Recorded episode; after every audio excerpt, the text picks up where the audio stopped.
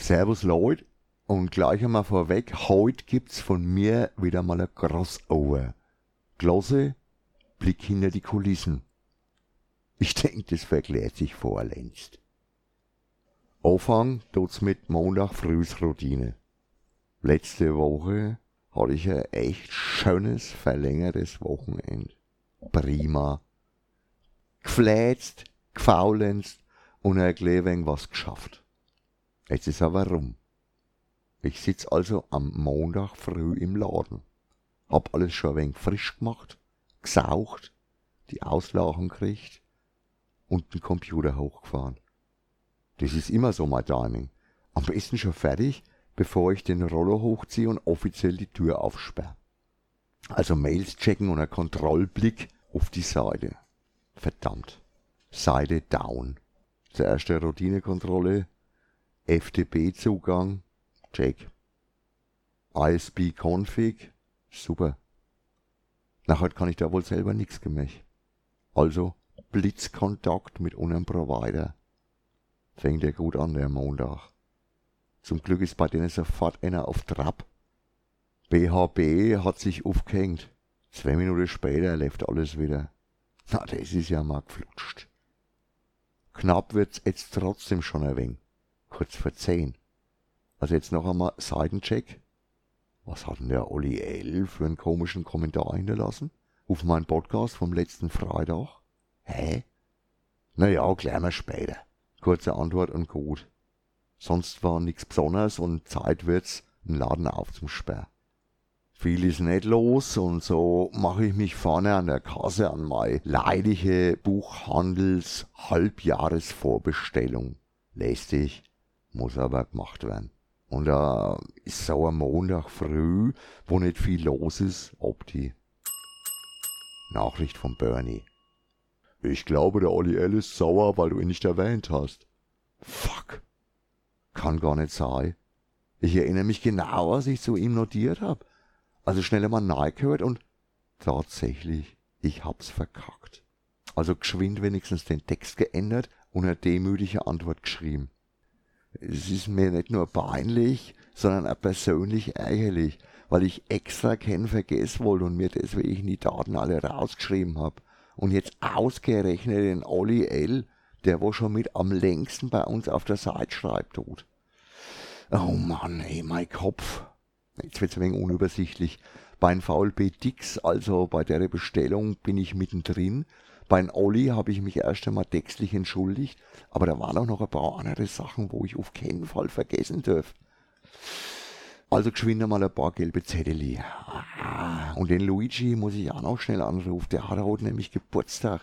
Machen wir am besten gleich. Jetzt ist eh keiner da. Also eine schnelle Raucherpause und meine Pflicht als Freund erfüllt.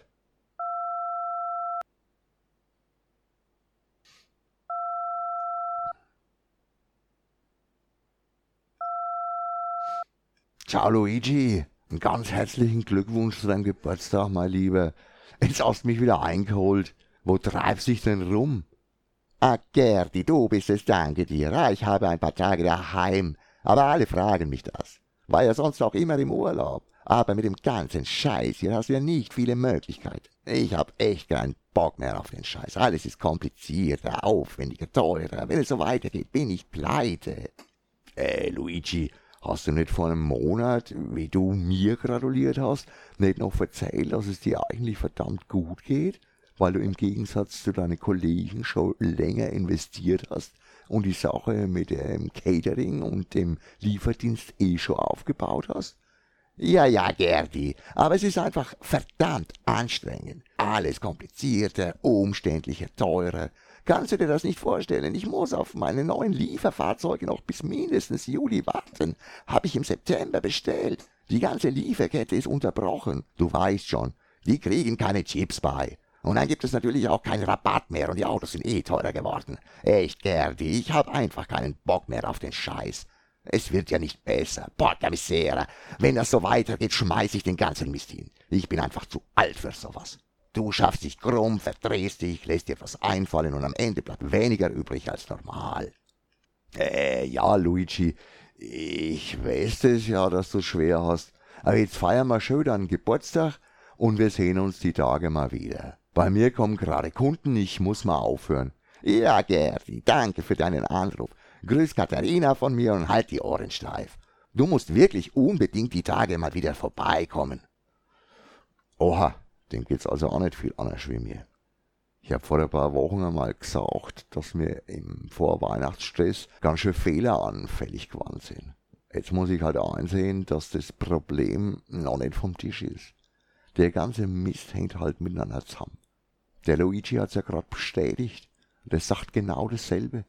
Mit den ganzen kleinen Komplikationen durch die Pandemie, bloß den damit einhergehenden verändernden Bedürfnissen, Gewohnheiten und Extrawurst, ist das mit der Normalität nichts anderes wie ein frommer Wunsch? Der sagt ja auch, dass er einfach nicht mehr zur Ruhe kommt tut. Und dass so eine richtige Erholungsphase einfach nicht in Sicht ist. Ich jammer nicht, ich red bloß drüber. Ich bin ja offensichtlich nicht der Einzige. Trotzdem muss irgendwie das mit der Rückkehr zur Normalität Top Priority sein. Wir müssen raus aus der vertragten Situation. Sonst wird aus den kleinen Fehlern nachher ein echtes gesundheitliches Defizit. Weil was anderes wie Erschöpfung oder eben ein Mangel an Erholung ist es ja jetzt schon nicht. Wir müssen einfach an einem gemeinsamen Strang ziehen, in eine Richtung. Warte mal, wie war das in der Physik noch einmal? Und schau geht die Tür auf, da kommt genau der Richtige. Das Wölfle. Der hat einmal Physik studiert. Den brauch ich. Äh, Wölfle, sag einmal, wie ist denn das in der Physik mit den Kräften? Ja, ja, um den Vektor geht es. Der Vektor von unserer gemeinsamen Anstrengung muss wegführen von der Pandemie. In der Physik gibt es immer wieder zwei Kräfte, die genau entgegengesetzt wirken. Zentripetalkraft entgegen Zentrifugalkraft, Reibung und Luftwiderstand gegen Antrieb und so weiter. Wir müssen unsere Vektoren vereinen. Nur so können wir eine ausreichend große Gegenkraft erzeugen, um der Krise zu entrinnen. Hört sich irgendwie ganz logisch an. Aber wenig nach Ghostbusters. So von welchen Strahlenkreuzen und so. Pandemie hat er gesagt. Mir ist es mit dem Fränkisch lieber. Im Fränkischen hört sich das Wort an noch einmal viel betraulicher an, aber auch bildlicher. Ich habe ja letztes Jahr ungefähr zur selben Zeit wie jetzt eine Theorie gehabt, mit Beweismaterial sogar, dass die Vulkanier schuld wären. Schaut's einmal nach, Lockerung im Einzelhandel trotz Verlängerung.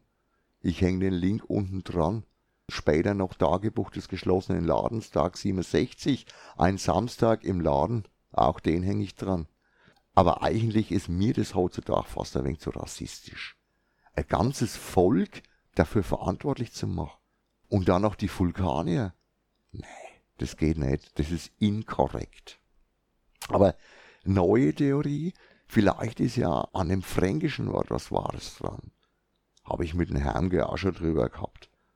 Wollt mir ein wenig beim Recherchieren helfen. Wollt sich ja bald melden weil ich brauche ja alleweil immer Futter für meine Beiträge.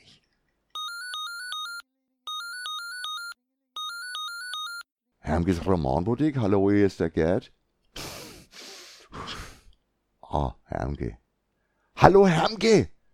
Hast du was rausgefunden? Also, Gerd, ich hab da recherchiert. Im Fränkischen sieht man klipp und klar, dass der Wortstamm aus der Fantasy kommt nicht wie zunächst vermutet aus dem Griechischen. Aha, der alte Lateiner, Grieche und Wortschubser hat tatsächlich was rausgefunden. Eva red los, nicht unterbrech, das verwirrt ihn bloß mit seinem Hörgerät.